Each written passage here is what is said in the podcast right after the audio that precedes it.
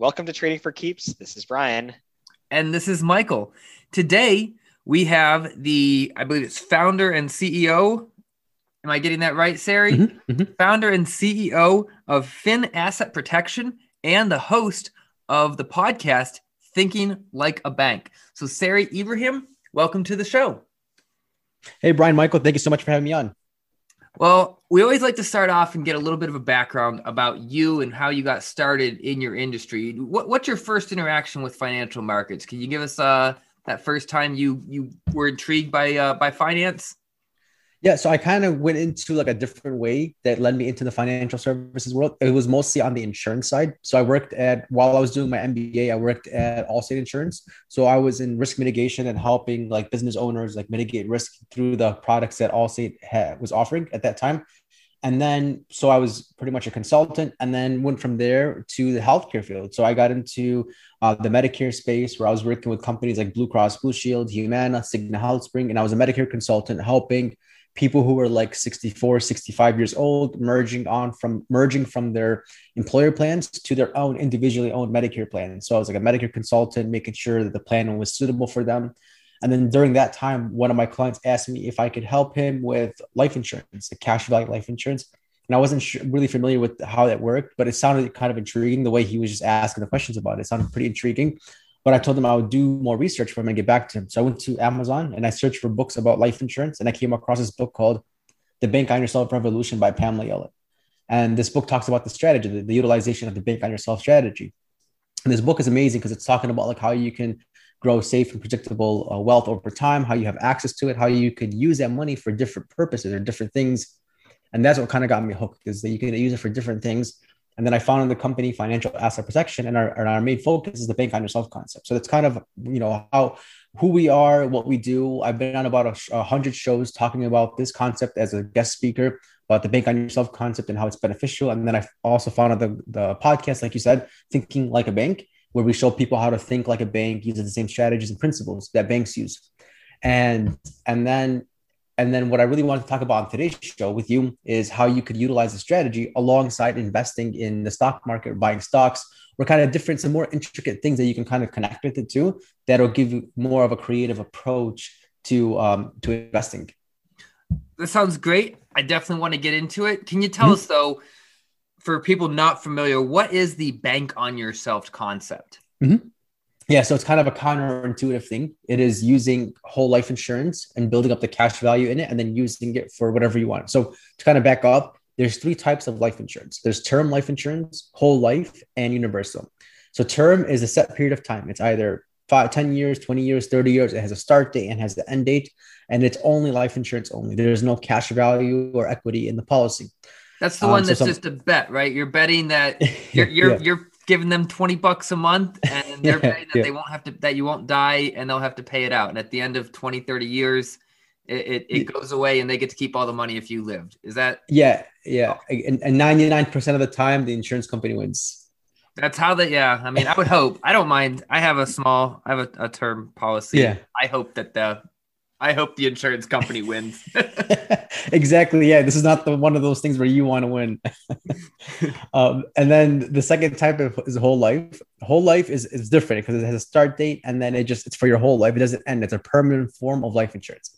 And then this, the, the other advantage is, is that it has cash value. There's equity that's building up in the policy that you could leverage and borrow against or withdraw, but you have different functions with this cash value. And this cash value is earning interest and dividends from the insurance company it's a part of. And the third type is universal. So universal is a combination of term and whole life. It has some, um, it has like some fl- um, flexibility in it. You could turn on payments, turn off payments, add in, take out money. But for the purposes of talking about the bank on yourself concept, we're talking about mostly whole life insurance. Now, one thing I, I want to just kind of put it out from the beginning is that a lot of people are like, wait, I thought whole life insurance was a bad investment. And it could be a bad investment. It's this is not mo- mostly an investment. It's, it's a savings option. It's an alternative to where your where your cash lives. So it's not like whole life insurance or investing in the stock market or real estate. It's a way that you can kind of do all of these together, utilizing this concept and, and kind of where it's about where your money lives. And for this, you know, topic, it's about having your money living in a whole life insurance policy and then leveraging that for whatever it is that you want to do. So you said it's a savings account alternative. Yes. Mm-hmm. Okay. I hadn't heard that before. Now I do, I've had w- some interaction with a whole life insurance sales company before. Uh-huh. Uh-huh. Uh, they basically tried to recruit me as a salesperson. Uh-huh. And I went to one of the meetings because I was kind of intrigued. You know, one of my buddies, he was all of a sudden, you know, he went from, bar, you know, tending bar and all of a sudden he had all this money, leasing new cars and all this. And I was, you know, so I was a little intrigued. Yeah. Uh, so I went to one of the meetings. We didn't talk about insurance at all. We talked about lifestyle and, and growing this and doing this and getting on a private jet and everything. So is there, I mean, what, is there a bad element in this industry that we need to be on the lookout for? Yeah, yeah, there, there definitely is. Like, so there, so the insurance field has definitely become more of like an M L M, multi-level marketing field, where it's more about like bringing in new people and then recruiting and then having them recruit new people. So yeah, that's definitely like one ugly side to the industry. It's something that I'm not proud of. The actual products themselves, like dividend paying whole life insurance, the utilization of it for multi-generational wealth, for legacy continuation, for tax advantages, is beautiful. There's so many beautiful things about it that can be used, especially if you're a business owner, you're a real estate investor, you're a, uh, a day trader. There's so many things that you could utilize with this that, that'll fit really nice in your financial portfolio. But when it comes to the marketing and, and getting new agents on board, it's just something that I kind of am not a big fan of. I, I went through that as well. Um, and I have like a system in place right now where like new people try to recruit me. Um, and it's kind of something I'm kind of used to now, which is trying to, even until now, like I still try to get recruited by new agencies and new people. And even like recruiters who have never sold life insurance or sold any financial product, they're just, their job is to go out there and hire, you know, ten new people every year. And it's like a, it's like a sales funnel. They get in a thousand, they talk to a thousand people. Of those thousand, a hundred are interested. Of those hundred, you know, ten actually make it into the program. And then next year, nine out of those ten people quit, and then they do it all over again. It's like a cycle that it's, you know, like you said, it's the kind of like, it's not really the appealing side to the insurance field, but I mean, that's one pyramid scheme essentially, right? Yep, exactly. I, I, I was talking to my wife about this. It's actually a pretty brilliant scheme because, you know, yeah. why insurance? Like, you know, there's other M L Ms, you know, there's, you can sell clothing or, you know, yeah. supplements or something like that. And it's like, with, with insurance, you're making actually a monthly payment. So that is a recurring revenue stream. Yeah. And you're in your M L M, you know, yeah. and if you could get like a lot of those recurring revenue streams, I think that'd be pretty, if you're depending on where you're at in the, in the pyramid scheme, you're doing pretty well. yeah, yeah, exactly. Yeah, you're right. It is. A, it's, a, it's like a pyramid scheme. And I think it, there's some benefit too. Like, for example, like if you recruited somebody and then you train them, and then now that person under you has like this cool lifestyle now because of this income they're building, that's pretty cool because now you're, you're like the mentor, you're the coach, you're helping them. And like you said, it's recurring revenue every month that they're paying towards. One of the biggest advantages of being in the insurance field is the renewal income in, in the later years. So yeah, definitely, um, it's possible to do it that way. And I, I think it's, if it's, if it's in the best interest of everybody, in the clients and in the recruited agents, then yeah, it could be a very healthy business relationship, a very healthy business actually. So, so maybe I, I'm jumping ahead here, but I'm kind of curious that we kind of talked about this in the abstract, but like maybe applying it to like an individual. Like, so could you give an example? Like, do you mm-hmm. like buy life insurance yeah. products? Like what, what do you own? And like, how did you decide to do that, and versus mm-hmm. like what percentage you have in other assets? So just using you as an example, and then maybe we could build off that. Yeah. So I started my first policy with three hundred dollars per month. And then the way I structured the policy is that so I could add in additional premiums every year without it becoming a taxable contract. So it's a, it's more of a savings vehicle. And the first year I put in three hundred dollars per month. The second year I paid up the whole annual premium, three thousand six hundred dollars or three hundred dollars times twelve, and then added in another three thousand dollars to max out the policy. And then, so that was my first policy. And the second policy I did was four thousand dollars a year. So there's, it's, it's, as far as allocating certain funds to it, I, it depends on the person. I would say if you're starting off, do like five percent of your annual income, maybe on the, on the higher end, ten percent of your annual income. And then as you get the hang of it, and as you're building up the cash value in it, then you can start doing a greater portion of your, of your income or cash flow towards it. Now, as far as if, if I was recommending it to somebody, we always do like a financial analysis with clients. We get to know their situation, where they want to go, how much cash they already have, what kind of uh, accounts are they already utilizing. And then from there, we would structure a policy or sometimes even numerous policies. So that way to kind of start them off on their financial plan. Now, let's say, for example, you're building up a policy and you got like ten thousand dollars in cash value in it. Now you could borrow up to ninety percent of that. So you could take out nine, in this example, you could take out nine thousand, you borrow against it. And now your ten thousand keeps growing and compounding as if you never touched it. So it's uninterrupted growth. Then you could take that nine thousand and then go and buy stocks, go invest in crypto, do whatever you want with that. Um, and then as you're earning profits there, hopefully you will, then you can pay back that loan. Plus there's additional room in the policy that you could add in additional premiums on top. And then you could do it all over again. You could borrow up to ninety percent of that, take money out, go invest it, and then put it back in, and then and utilizing it. So in other words, instead of taking money from a checking account or a regular savings account and then into stocks or other investments, you're taking it from whole life insurance and then putting it in different places because it keeps growing. Even when you access it, it keeps growing.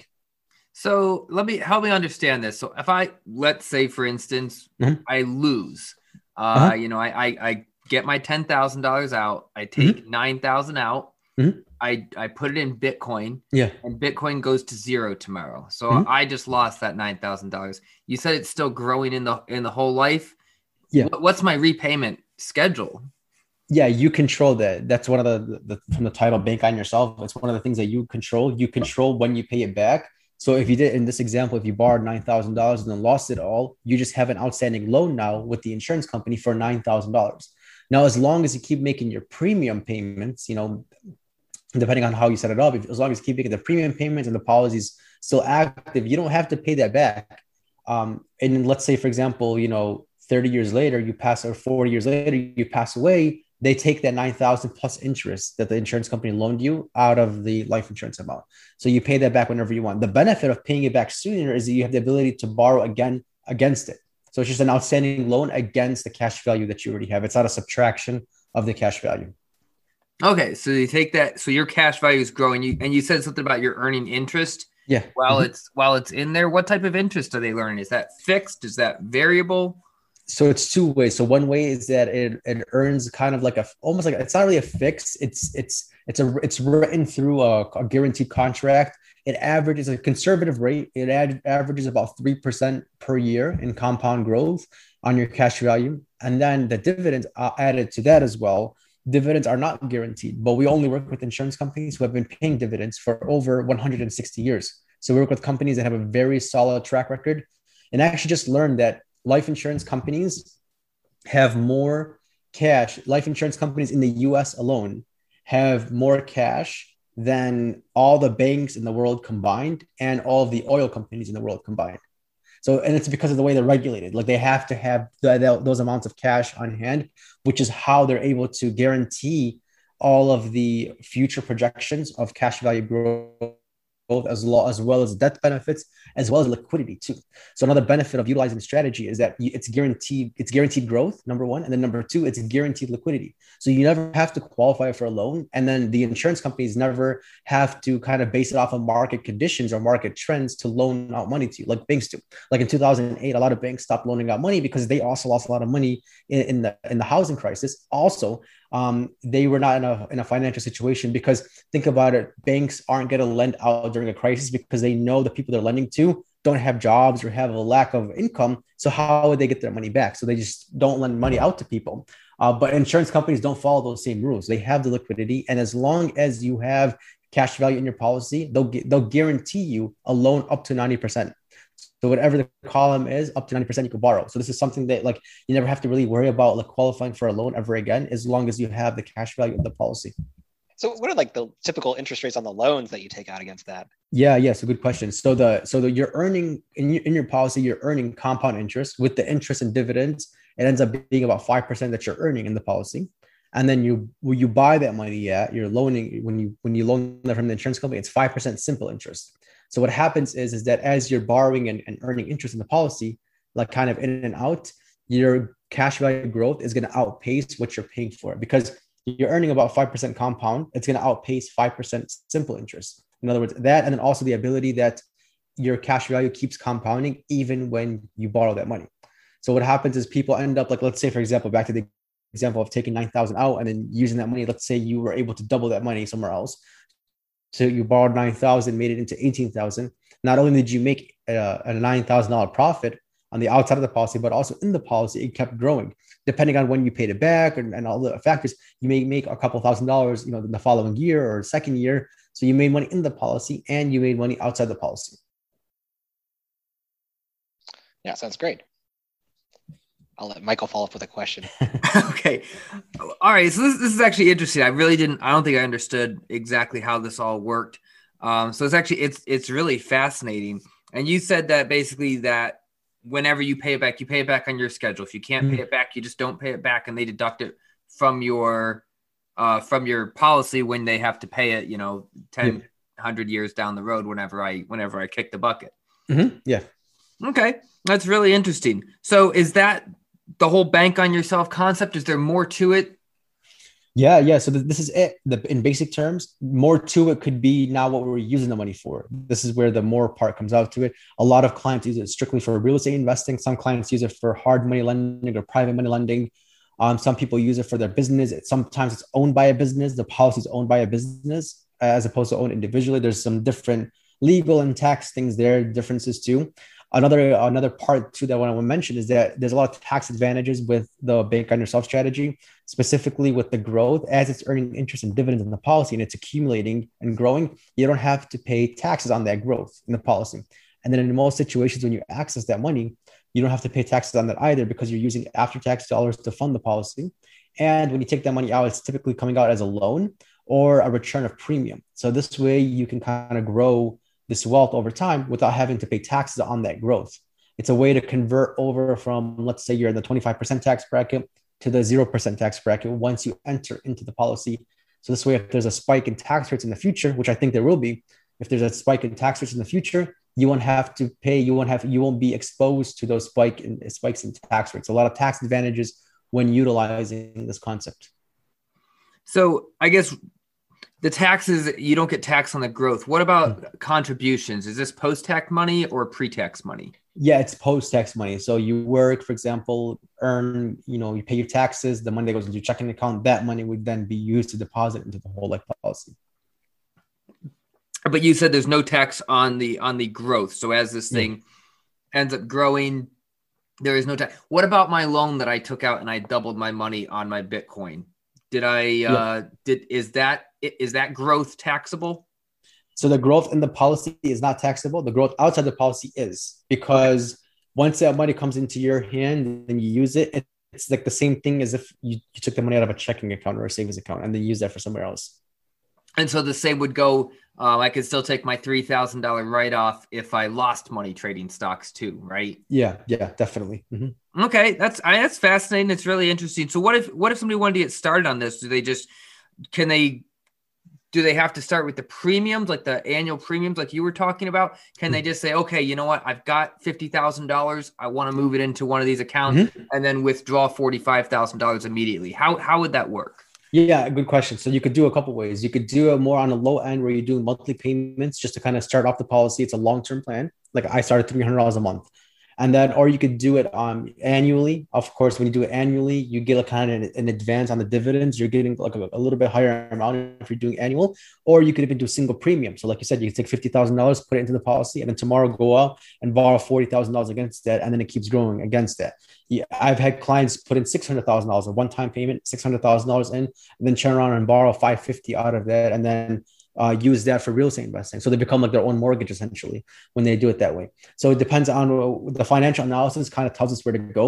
Of course, not everybody could just, you know, take, you know, a hundred grand and just put it into a policy and then borrow out, out right out of it. You need that money initially to be there. So the financial analysis helps us kind of navigate where to go. And then even like why we're going to do certain, certain things. Sometimes we might do a combination of things. We might do like, if it's uh, two spouses, one would do uh, fifty thousand dollars as a single premium, the other would do a monthly monthly contribution. So it kind of depends on if it's a married couple where they want to go, if it's somebody who's um, on their own single, where they want to go. So we, the financial analysis allows us to get a deeper dive on, on what to do next.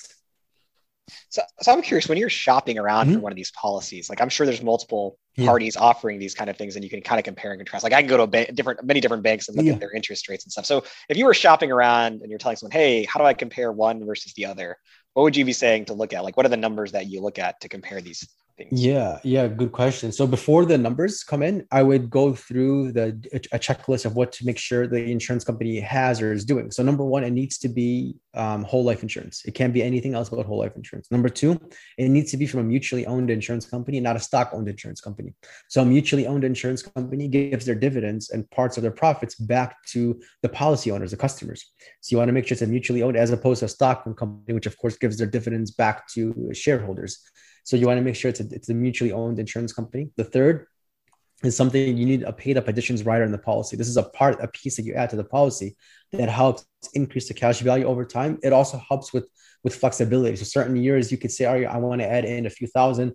The following years you say, I'm not going to do that this year. So you have flexibility in the policy to be able to add more money in. And then when you do add more money in, it grows over time. That's called the paid up additions rider. And then you need to make sure that it's it's the right amount of the paid up additions rider. Like there's a blend between like fifty percent life insurance and then fifty percent paid up additions rider. So you need to make sure that the advisor you're dealing with understands what these terms mean and how to properly structure a policy. And the fourth is uh, you need to make sure the company is a non-direct recognition company. This means that back to the initial example, you have ten thousand dollars in the policy, you borrow nine thousand dollars, a non-direct recognition company will keep growing as if you hadn't touched the money. In other words, whether you borrow the money or not, the cash value grows the same way. That's called non-direct recognition. And this is what you want. You want to be able to leverage your money without interrupting the growth of it, because this is not an investment, right? This is something that, that could be used alongside investments or for investments. So you want to make sure it's non-direct recognition. If it's direct recognition, of course, then it will hinder your the, the cash growth over time when you do access that money as a loan. So non-direct recognition keeps growing um, even when you're using that money. So you want to make sure those four things are in place before utilizing this. There are uh, bank-on-yourself professionals. I'm one of them. There's about two hundred bank-on-yourself professionals in the U S and Canada that specialize in the um, structure of dividend-paying whole life insurance for self-banking purposes. There's also the Infinite Banking Network, Infinite Banking Network that helps Um, uh, people do the same thing. The bank on yourself strategy is also known as the infinite banking concept. It's both the utilizing dividend paying whole life insurance. So you want to make sure the agent or advisor you're dealing with knows this. We would recommend just to go on and find any whole life insurance agent that sells from any company and then just say, hey, I want to do this thing, you know.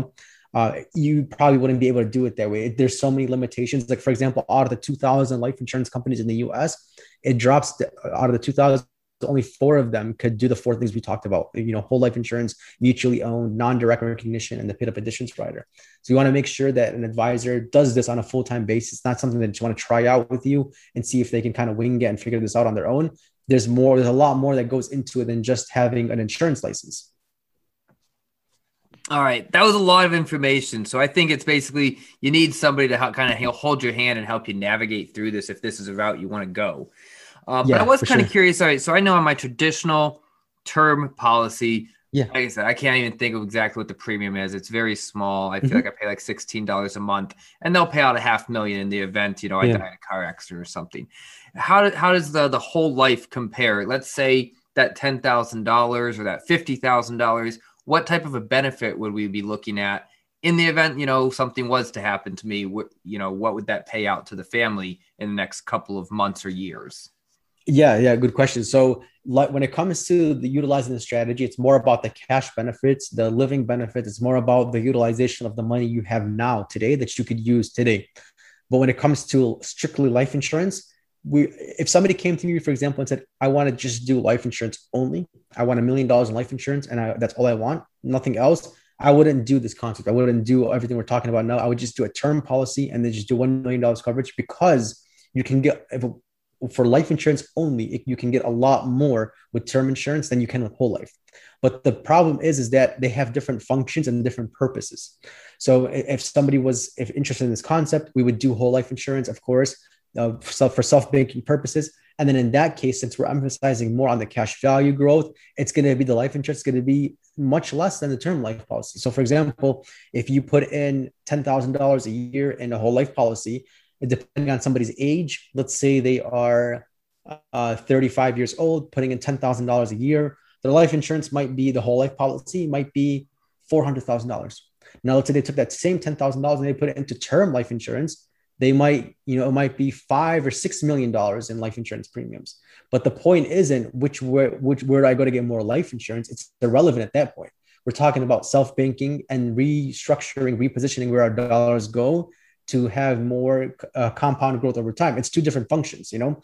Um, this is what the financial analysis allows us to do. We understand what the client wants to do. Again, if somebody only wants life insurance, that's all they care about, then term would be a much better fit for them. You can get way more life insurance with term, probably ten times more for the same amount of money, maybe even more than that with term than you can with whole life. But again, whole life insurance only alone is not just about the life insurance. The life insurance is part of it. It's a, it's a tool within the function. It's not, you know, just the title of it. It's within it. And there's a purpose behind it. And that is, in this case, to have your money growing in numerous places at the same time. So, all right. So it sounds like you're not trying, it's, these aren't competing products. Exactly. Yeah. They have so, two different purposes. So basically for me, as the sole provider for my family, it'd probably be best that I keep my term policy yeah. that pays that half million dollars in the event, mm-hmm. you know, I get hit by a bus out here. Yeah. So, mm-hmm. But at the same time, if I wanted to take fifty thousand dollars and then reinvest forty-five thousand dollars, I could mm-hmm. then take that and transfer the savings to a whole life and then pull pull out the uh, ninety-five percent and go crazy on my, uh, you know, YOLO, some Bitcoin, G M E, and uh, and Tesla here. Exactly. Yeah. And then you would, uh, yeah, while you're doing that, you would also want to consider too, what's going to happen when your term policy runs out. So let's say, for example, you're ten years into your policy, or actually let me ask you, well, how far are you into the term policy? Oh, I'm like a, I'm like a year in. My, I think I, I can't remember if it was a twenty or thirty year policy. Uh-huh. My intention is by the time I have that, I have more than enough cash saved up that it's just completely irrelevant. I'm in the building phase. You know, I just became self-employed here. Oh, nice. So, okay. So like, I know that I just wanted to make sure I've got, I'm cu- I'm bridging the gap. Um, uh-huh. But I'm, I'm, I'm betting on myself. I mm-hmm. feel like by the time that policy expires, it's going to be so incredibly irrelevant uh, mm-hmm. to the amount of wealth I will, will have amassed by that time. Definitely. I see what you're saying. So by that time, you want to pretty much be self-insured where you just, you can finance, um, you know, if something were to happen to you, your family would be fine because of the wealth you've accumulated over time. Exactly. Yep. That's the plan. Okay. Good. Good. Since I'm not quite there yet, I figured term life bridges yeah. the gap for me. Mm-hmm. That's smart. Yeah, definitely. And because your concern now is life insurance in the short term, then yeah, term would be a better fit for that. So for the, for the whole uh, life insurance term, there, the whole, the whole policy. So mm-hmm. at the, the, the cash value, then mm-hmm. essentially it, it does go to the insurance company when you die, right? So the way the insurance company is making money off this policy is that they're hoping that the death benefit is smaller than the amount of the cash value that they've accrued over time. So to make this a, a uh, math, so I'm assuming the insurance companies aren't doing this out of their own generosity. They're offering yeah, these plans. Yeah. They're making some money off this, mm-hmm. right? And so, and so the way that the, I guess the insurance company wins, and I put that quote unquote, but the way that they are winning at the end of the day is by that the, the cash value of the policy exceeds the amount of death benefit at the end of the day at the time that you die. Is that the primary way that the insurance company is profiting off these plans? So the way the insurance company profits off these plans is kind of like, it's similar to the bank, how banks operate. So every year as you're allocating premium dollars to the policy, the insurance company is investing that in different places. The majority of that is invested in the bond market. And then about twenty to forty percent of their portfolio is invested in, is, is invested in private loans, specifically private loans for real estate investing. So they are more on the conservative side, and every year they're investing those dollars. Eventually, the insurance with, with the whole life insurance policy, the, it's not like an if, uh, like the term policy. Term is more of if I pass away within this time period. Whole life is when I'll pass away. So what's if versus when? Um, when the insurance company takes on a risk of whole life insurance, they know as long as this person keeps paying the premiums, they are they are on the hook to pay the death benefit. And the death benefit is always greater than the cash value, about ten times greater than the cash value, and the life insurance keeps growing every single year. So every year, as this insurance company is taking in these premium dollars and investing them in different places and earning, you know, money on that investment and growing their, their portfolio, they're also on the hook for the life insurance premium.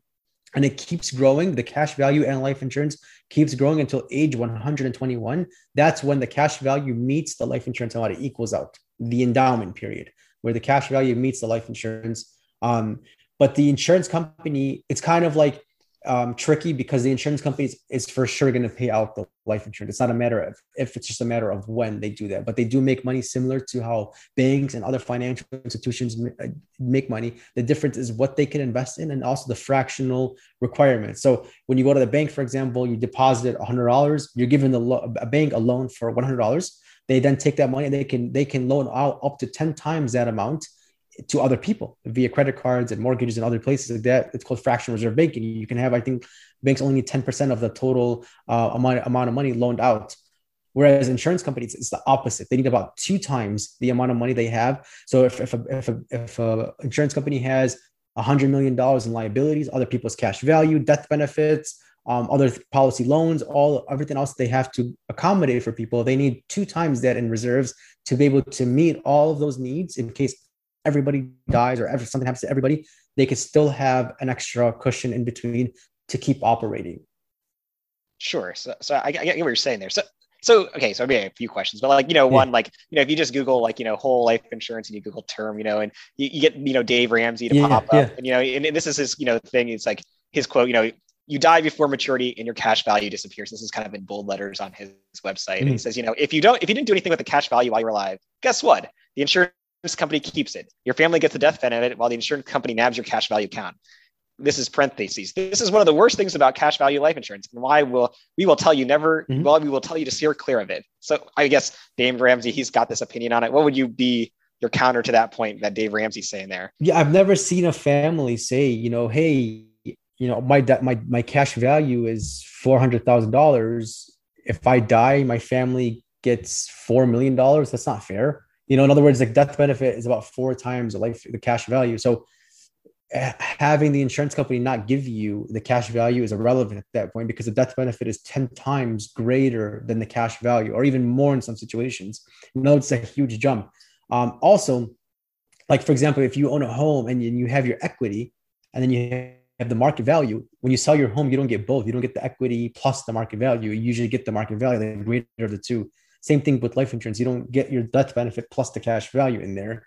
You get the death benefit, which is greater than the cash value. Okay, so the cash value you don't see being greater than the death benefit. No, well, I'm no, going never... to jump in here real quick, because I think uh, Sari's made the point that this isn't just for the death benefit. Mm-hmm. This was as, a, as something you utilize. Mm-hmm. And even in, in your, your quote from Dave Ramsey's, he said, if you didn't do anything with the cash benefit, with the cash value, then at that point you probably should have, you would have been better off with a term or something. Yeah. Maybe yeah, for sure. Saying. So is that, am I hitting that about right? Do you think? Yeah, definitely. Yeah. Again, if it, if it only comes down to just life insurance protect, yeah, term would, would win. And that's something I would recommend even as the advisor. If somebody just was hooked only on the term part, on the life insurance part, term would win. But again, we're talking about where does the money live? The cash that you have, instead of it, in my opinion, instead of it living in the bank account, not earning you any interest at all, you can have it sit somewhere that'll earn you compound interest, and it's liquid still. So it's not locking up money. It's still liquid. You can borrow up to ninety percent at any time for any reason, no matter what. You can pay it back on your own terms. You can use that over and over again while the money's still growing. So that's kind of the advantage of it, or the point of why somebody would even utilize, you know, whole life insurance there. And then of course, in the later years too, um, you never have to worry about underwriting again. So once you get into the whole life policy, you get accepted, it doesn't run out until it does. It just it's, it's almost infinite until you pass away. Whereas term, if somebody wanted, you know, uh, got a thirty year term policy, let's say they're thirty-five years old, they got a thirty year term policy. When they're sixty-five years old, now in order for them to keep life insurance going, they would have to renew that policy, go through underwriting again. And of course, if you're, you're at the age of sixty-five, it's going to make it harder to get approved for life insurance at that age. But let's just say you do, you get another maybe twenty year term, it's going to be a lot more money. It's going to be ten times, about ten times the rate it originally was. But the whole point of a whole life, the, the other advantages of it is it, it's con, it's life insurance that's also uninterrupted. It keeps grow, going and growing um, regardless of your underwrite or your medical situation. So that's another advantage. But more on the short-term side, within like a twenty year or thirty year time frame of working, investing, and making money, um, term would win if it's just for life insurance only. But again, we're talking about where does the money live, and it could, you could do a lot more, in my opinion, with the money living in a whole life insurance policy in the meantime, while still accessing that to use for anything else you want. Oh yeah. I mean, I, yeah, I think it's all interesting. I think, you know, again, I'm always a little bit of a skeptic here, but I think, you know, it's interesting that you said, you know, you know, what banks can do with the regulations they have with their money versus what insurance companies can do with their money. And it almost seems, you know, a bank should get greater returns if they can lend out more of their money and mm-hmm. they're not ha- required to keep those capital requirements. Mm-hmm. And, and that, you know, I mean, I guess your bank account is liquid, you know, in the sense that yeah. you can move in and out. But even banks, when they ha- they lock you into C Ds, those C D yeah. rates seem to be a little bit less than that. So it seems very interesting that, you know, that they're able to offer interest rates that are much higher than banks, considering mm-hmm. banks can leverage their money higher. So, you know, so how are they economically doing that? One would lead you to suspect that they're getting some money somehow to do that, that they're making some business sense. And so that's where I'm kind of, I'm kind of curious, you know, how is that insurance company making the money off there that they're out, they're exceeding the amount that a bank can offer, and they're exceeding the profit that a bank can do when, when a bank can, you know, actually leverage their money greater and do, and do more things with it. It sounds like. Mm-hmm. So yeah, I'm just interested in how that, I guess, I don't know how an insurance company operates internally, but that's an interesting business model. If they're able to achieve such higher returns for people than a bank can. Yeah. And it's also, they have multiple things that they do with their money. So they have the, the money invested in the bond market, large amounts, billions, probably hundreds of billions of dollars invested in the bond market. So even at a, you know, two percent, three percent growth rate, you know, that's a significant amount of growth every year based off of the total invested amount. Plus they also have an underwriting profit. So for example, uh, if they insured one hundred people, you know, out of those one hundred people, you know, one, maybe if that would pass away that year. So they, they, the other, all the ninety-nine other people, the pool that they have outpaces or beats the, the odds. In other words, they're able to, that's a profit there. So their money, they're making money in two different places. And this is the same true with like auto insurance and homeowners insurance. They, they have their underwriting profit where they underwrite a deal. They take over uh, the risk. They're going to make money on their risk too, because they collect premium dollars from everybody in that area. And then, or everybody in that, that set, that data set. And then only a very small percentage are actually going to have claims. And even with those claims that people have, the other dollars offset the um, the losses. And this is something the underwriters and actuaries are trained on, is that they only take on risks that they know that at the end of the day, with the other capital they'll have coming in, they, they can beat those, beat, beat the, or offset those losses. In other words, they can bring in more money than they'll spend. So that's a profit there. And then with the money that's sitting somewhere, they're also making money with that too, in the bond market, and giving that money out is in, via private loans to other financial institutions. They actually give out loans to banks, even in some situations, insurance companies. So they're making money in kind of two different places. That's how they're able to have two times the reserve requirements, and why they're able to stay in business for well over one hundred sixty years. Almost all insurance companies have. And even in two thousand eight, when, when the market, market crash happened, um, the insurance companies were not affected by that. The only insurance companies that were affected were the ones that had separate divisions in the banking, investment banking divisions that were separate from their insurance products. Those were the ones that, like A I G, for example, A I G, their investment banking division um, collapsed after two thousand eight, but not the insurance company, of course, because by law, they have to keep everything separate. And then, so that way they don't obviously hinder the, the insurance parts of the business. You mentioned that they do a lot of real estate investing. Mm-hmm. Yeah. Um, and we've talked, you know, there's a good amount of, you know, different investments, more risky ones. I think most people are aware that like hedge funds can yeah. literally invest in anything. They can mm-hmm. invest in gold. They can invest in Corvette. Yeah. They can short GameStop if they yeah. want. Yeah. Um, you know, uh, mutual funds, they're a little more regulated. They can only yeah. go long. They can only yeah. buy stock, and they actually are required to be long a certain percentage of their portfolio at any given time. Like they are not allowed to go completely to cash mm-hmm. in the event of a market crash. They, they, I forget what, I don't know what the percentage is, but mm-hmm. I know there's a percentage they're allowed to keep in there. What type of investments are insurance companies allowed to make? You mentioned real estate, yeah. which seems rather safe, but you know, we all lived through the two thousand eight financial collapse. We're aware that, you know, a lot of real estate markets got devastated by that. What, what type of real uh, regulations though, are the insurance companies, these whole life insurance companies, uh, allowed to invest in, and and what what I guess what the what are the laws uh, guiding them? Yeah, so it's a good question. So it's mostly about what they can't invest in. So what they can't invest, they can't do um, uh, stock trading. They can't do like options trading or futures. They can't do anything that's seen as kind of like volatile. Um, it's it's something that usually with insurance companies, when I think of insurance companies, I think of the bond market. You know, that's something that they're heavily involved into, more on that conservative side. So yeah, it's more about what they can't invest in. So they cannot do high risk, you know, um, stock trading um, or options trading or any of those similar types of volatile investments. What, Not to say that those bonds? Are they are they limited? I guess we're and we're primarily yeah. talking about U S insurance yeah, yeah. companies here. Are they limited to U S bonds? Because I know international bonds, I think Russia had a big default yeah. uh, back in the nineties, if I'm not mistaken. Yeah. So what were their options in terms of bonds? Are all bonds or just U S bonds? Yeah, yeah, good question. So I never went that far into it, actually. So I've heard corporate bonds, corporate U S bonds for sure. They they invest in. Um, but as far as international, that, I don't know that. I'm I'm going to do more research on that and find out if they actually do invest in international bonds. Um, yeah, yeah, good question. So I guess kind of like in Europe, they can't do corporate bonds? They they can, yeah, do corporate, yeah.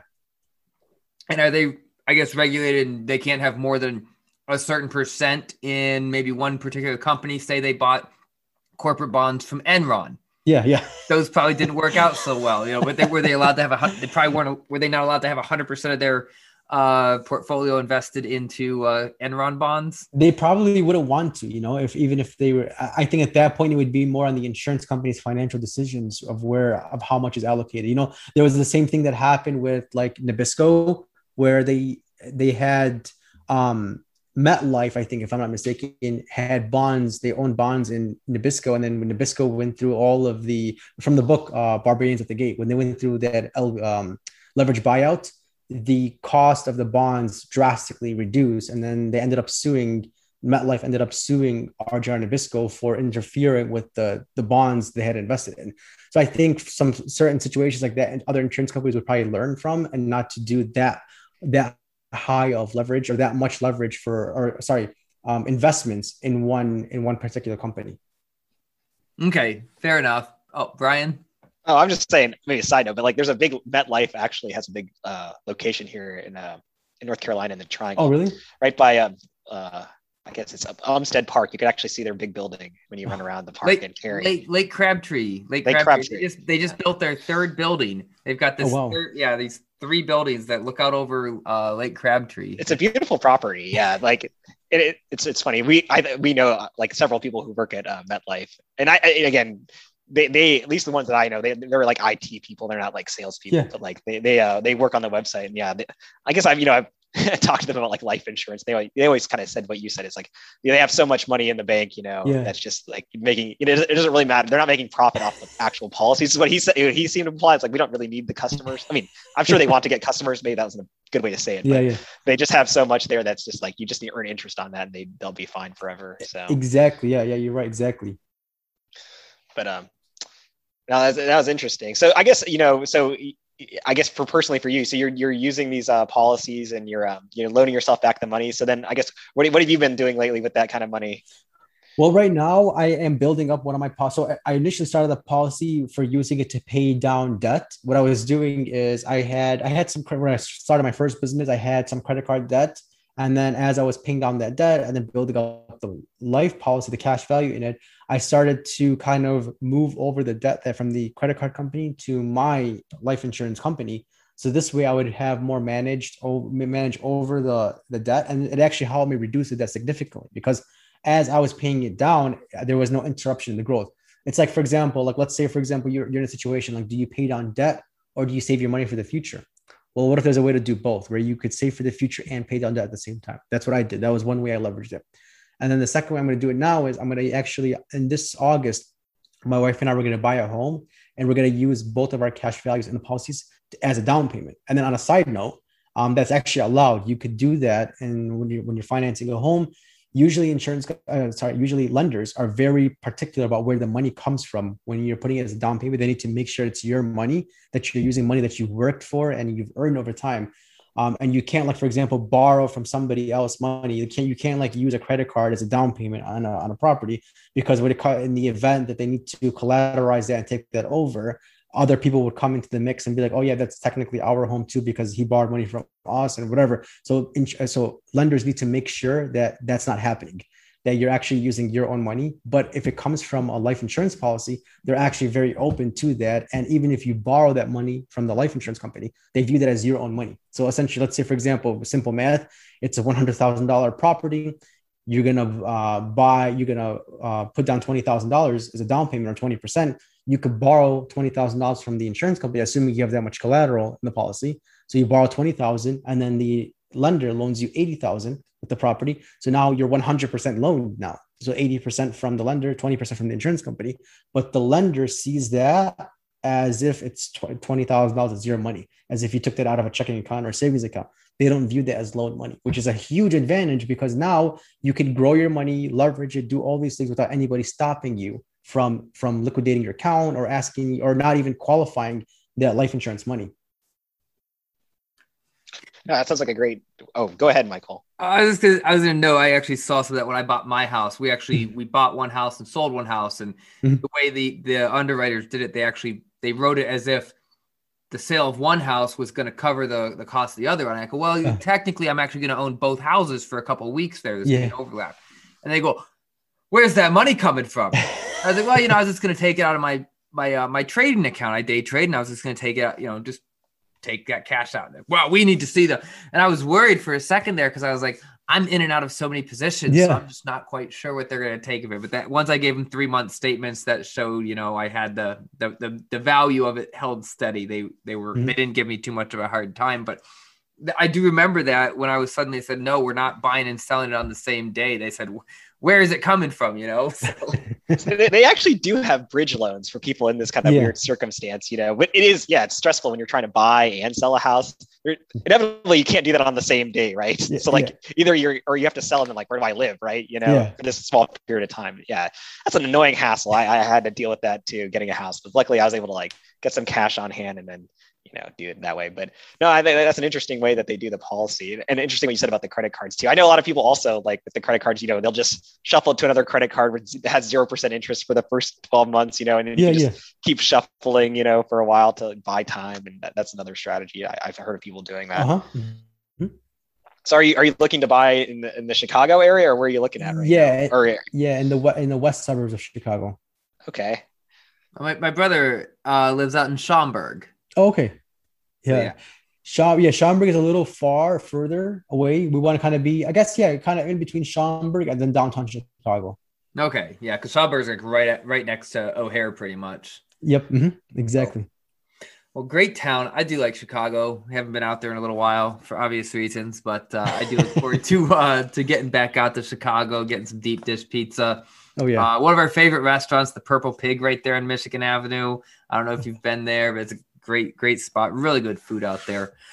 Um, uh, I guess back back on topic just a little bit. If somebody wanted to do this, if somebody was looking to, you know, get one of these whole life policies, where would they go? How do they avoid the multi-level marketing pyramid scheme and find somebody that, you know, that they can trust? Okay. So good. Yeah. So number one, um, make sure that the advisor you're dealing with is actually concerned about your financial situation. They're asking like good questions like, what are your ten-year goals? What's your twenty-year goal? What they're actually going into detail about you and then not making any recommendations at all. A really good advisor would not make any recommendations on the first call. It's just data gathering, information gathering only for an hour to an hour and a half even of just collecting information on you, getting to know you, building rapport with you, understanding where, which, what it is that you want to accomplish. Because everybody has different goals. Somebody wants to be a billionaire versus somebody who just wants ten thousand dollars a month in passive income, two different financial analysis for those people, right? So a, a good advisor would, would be able to understand you and good questions. And then when it comes to, so that also rules out the M L M people. M L M people don't care at all about people. They so, want, they want know, their, if I remember correctly, they wanted their sixty-five dollars check by the time they walked out the door. Yeah, exactly. Yeah. yeah. So make sure somebody's taking their time. They're actually concerned about your, you and your family's financial situation. And they're comfortable asking like personal questions, like, you know, how much money does your wife make? What do you guys do with your savings? And, you know, very like detailed questions about that. And these are good questions to, for an advisor to ask you, you know? And then as far as when it comes to the bank-on-yourself strategy, make sure that they are either a bank-on-yourself professional or an I B C, Infinite Banking Concept professional. They have some sort of additional credentials on top of their life insurance license that shows that they understand how to use dividend-paying whole life insurance for self-banking purposes and how to use dividend-paying whole life insurance alongside other investments too, because that's also tricky to do too. You need somebody that knows how to do that. Even somebody who has like some sort of referral partnership where they can connect somebody who's competent in the stock market and then they are competent with this strategy and they can connect them together. So if somebody wanted to learn a little more about Bank on Yourself, is there uh you mentioned a, a book you found on Amazon. Yeah. Is yeah. that the best place? Yeah. It's, it's called uh, The Bank on Yourself Revolution by Pamela Yellett. That's one book. And another book is Becoming Your Own Banker by Nelson Nash. Um, and actually, if the listeners reach out and they go to fin assets protection dot com, F I N, assets protection dot com, I'll send them a free copy of either book they'd like. So either if they wanted The Bank-On-Yourself Revolution or Becoming Your Own Banker, or if they wanted both books to read for free, just reach out to us and I'll send you a free copy of those books. I'm going to take you up. I want uh, I want uh, The Bank-On-Yourself Revolution. I think that that sounds like a really okay. interesting read. So I would I would love to get that. And we'll definitely link to your website uh, here as well. And your podcast, uh, Thinking Like a Bank. Okay, so yeah. If somebody wanted to reach out to you directly, you just mentioned your website. Is that the best place yes. to find you? Now, are you limited? I know we talked here in Chicago. Are you limited to dealing with people in Illinois, or can you help people around the country, around the world? Yeah. So um, typically it's U S and Canada only. Some situations I can help people outside, and like if they're in like Europe or in South Africa or in Australia. Um, it's a little bit tricky though, because they would need to like oh, have already owned a business in the U S. They would have probably a, like a green card. They would be coming to the U S frequently, of course, besides COVID, but um, there would have to be some sort of American connection to the, their business that they own. But for the most part, U S and Canada. Okay, great. Well, we will link to your podcast in the show notes, also link to your website, mm-hmm. and and that way people can people can find you if they are interested. Uh, is did we miss anything? Is there anything that you that we, a stone we left unturned that you'd like to add in here? And don't go anywhere. We have one more one more little fun segment. Oh yeah, yeah. So uh, yeah, so we mentioned we talked about the taxes, we talked about liquidity, we talked about the guaranteed growth, the safety of insurance companies. Um, the life insurance benefit of it. Uh, yeah, so we kind of touched on almost everything. There, of course, there's still a lot more to learn about this concept, and I highly recommend you check out the books, The Bank-On-Yourself Revolution or Becoming Your Own Banker by Nelson Nash. Uh, either one of those books will give you a really good idea of how this concept works and how you could utilize this concept. All right, well, great. Well, sorry, we do have one more uh, segment. We like to have a little bit of fun yeah. here. Brian has brought in the question of the day. Yeah. I have not heard it. You have not heard it. And we're just going to have to answer it on the spot. He's been, I don't know. I never know what to expect. So Brian, take it away. So this is one that, that came from my wife, and it's financially related. And, and apparently this question was asked for, to a bunch of people. So the question is, how much money would you have to have, like asset wise, to consider yourself to have financial freedom? So how much money would it take for you to say that you have financial freedom? What is the amount of money? And then what do you think most people said when they were asked that question? How much money do you think they need to have to have financial freedom? Okay. So I think it, it really depends on the person, but to kind of give a shorter answer, um, financial freedom is the ability to take your current income right now, your current monthly income, and then maybe add in a little additional layer on top for inflation and other um, unexpected expenses, and then having that on a passive basis without having to work for it. That I think is the ultimate goal of financial freedom, is just having that consistent income stream of money coming in um, without having to work. Uh, and I think when it comes to just asking general people, well, what do they think of financial freedom? Um, I don't know, maybe somebody might just say, you know, a million dollars in the bank account, you know, just have an even number, kind of just a lot of money. But I think alongside, it's not just one or the other, alongside having a lot of money in the bank, it's also the consistent stream of money coming in to refill the money that you've lost to. So, so yeah, so I think that, that that's how a lot of people interpret the question. So you think, so your number would be, you think most people would say a million, but what about for yourself? If you were saying, to have financial freedom, you know, I will give you this much money. You can invest it however you want. What would yeah, be yeah. that number for you, you think? If there was like no cap to it. I mean, you could say, you could say whatever number, but like, this is what number to you means to you. This is where I think I have financial freedom at. Like you could say whatever number, there's no judgment here. It's just, this is kind of an opinion question for financial freedom for you. At what, at what number do you think that would be around? Yeah, yeah, exactly. And just to be clear, is it just a, as a one-time amount of money? Yeah, one-time amount of money. You can invest it however you want. You know, okay. you can try to get, you can generate as much passive income as you can out of that amount of money, but we'll, we'll inject this much amount. And then now you can say, I have financial freedom. So what okay. would that number be to you, you think? So I'm going to be greedy. And I'm going to say one hundred million dollars. one hundred million dollars. Yeah. Okay. Interesting. Interesting. What's the, any, any, any like thought process why you say one hundred million? Not, why not ten million or yeah. fifty million? So one hundred million because I'd be able to just buy like, I don't know how many multifamily buildings, get passive income from that. I could take a small chunk of that, invest it, just like play with it online and day trading. Uh, you buy stocks with it, buy options with it, still have enough money. Just do a couple of annuities, do life insurance, cash value life insurance, and just have the money compounding and then just really never have to work again. And then also my kid, I don't have any kids now, but my future kids would probably never have to work with that kind of money. Um, of course, I would want them to. I, I don't want them to be spoiled rich kids. Um, but just kind of the financial security. I think one hundred million dollars would be a perfect amount of money to experience everything in life, have family experience everything, be able to give to charities, be able to solve a lot of world problems with that kind of money. Um, yeah. Interesting. Okay, Michael, you want to give your answer here? I, I actually have this answer. I wrote in my my original blog post and my now defunct website that I where I just started my uh, my day trade and my trading experience. But two point five million dollars is my number. two point five million dollars will allow me to draw one hundred thousand dollars. Now, two point five million dollars cash in the bank, mm-hmm. no debt. Yeah, okay. Because that would allow me to uh, withdraw four percent a year, which is one hundred thousand dollars, uh-huh. which is a in North Carolina here, I can live very, very comfortably with no debt and one hundred thousand dollars, just kind of a round number there. Um, Did you calculate this when you had your kid, you know, your, your, your, your child, Michael, and, you know, you know, no, this was, also you got your house and your utilities, you know, that your current state of living. How, remember, I said no debt. Okay. No debt, but you have, you have to pay utilities, you know, you have to, you know, you're, you're going to, maybe you need a new car at some point, you know, your expenses, your normal expenses, Michael, one hundred thousand covers. I think, I think right now, with the two point five million dollars withdrawing, you know, starting at one hundred thousand dollars, that's four percent, which is very conservative. S and P five hundred account mm-hmm. should earn at least, you know, ten percent average per year. Yeah. So, so you know, you that, might have medical expenses, you know. Okay. Okay. Huh? Are you trying to knock my number? Uh, I'm just, just, I'm just other variables. I just want to make sure you considered it all. That's all. But that, that's my number. Cause I think, um, by the time I get there, I think I'd be uh, probably a lot more savvy than I am right now. And I'd probably be able to grow it more if mm-hmm. needed, but that would be the number I'd be comfortable with saying, okay, I don't need to go and spend time at my office, which is right here in my house anyways.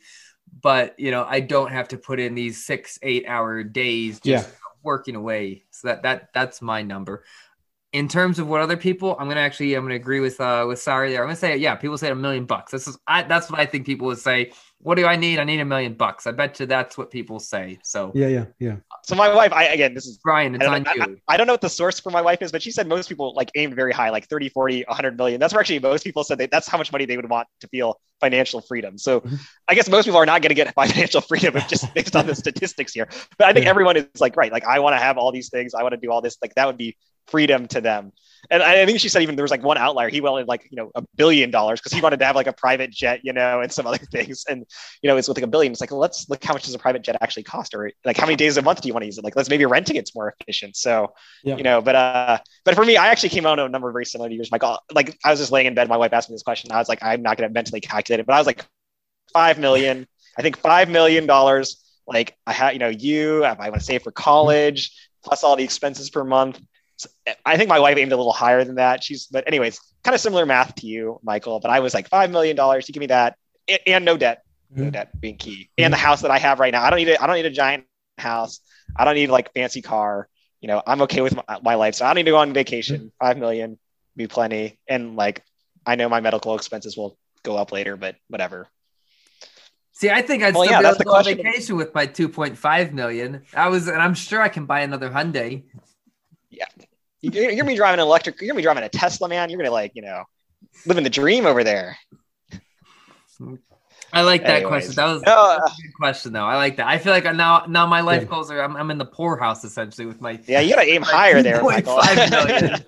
Brian's got double that. Sari's got, you know, I, I don't even like fifty Sorry, times Sari's that. Got dreams, man. He wants to live the life. He wants to like, you know, he, he wants, he wants, he wants like buildings, you know, he had multiple, like that's what he said. yeah.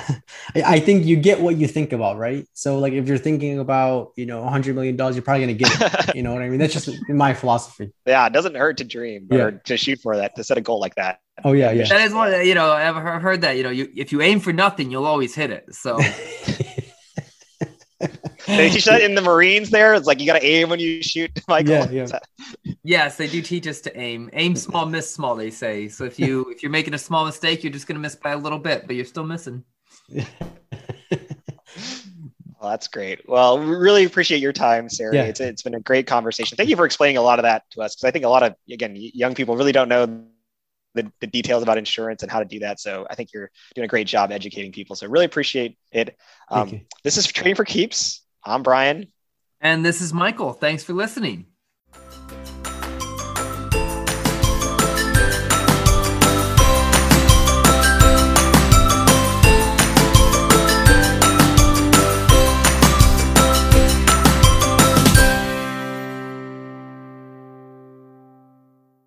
Trading for Keeps is not intended as investment advice.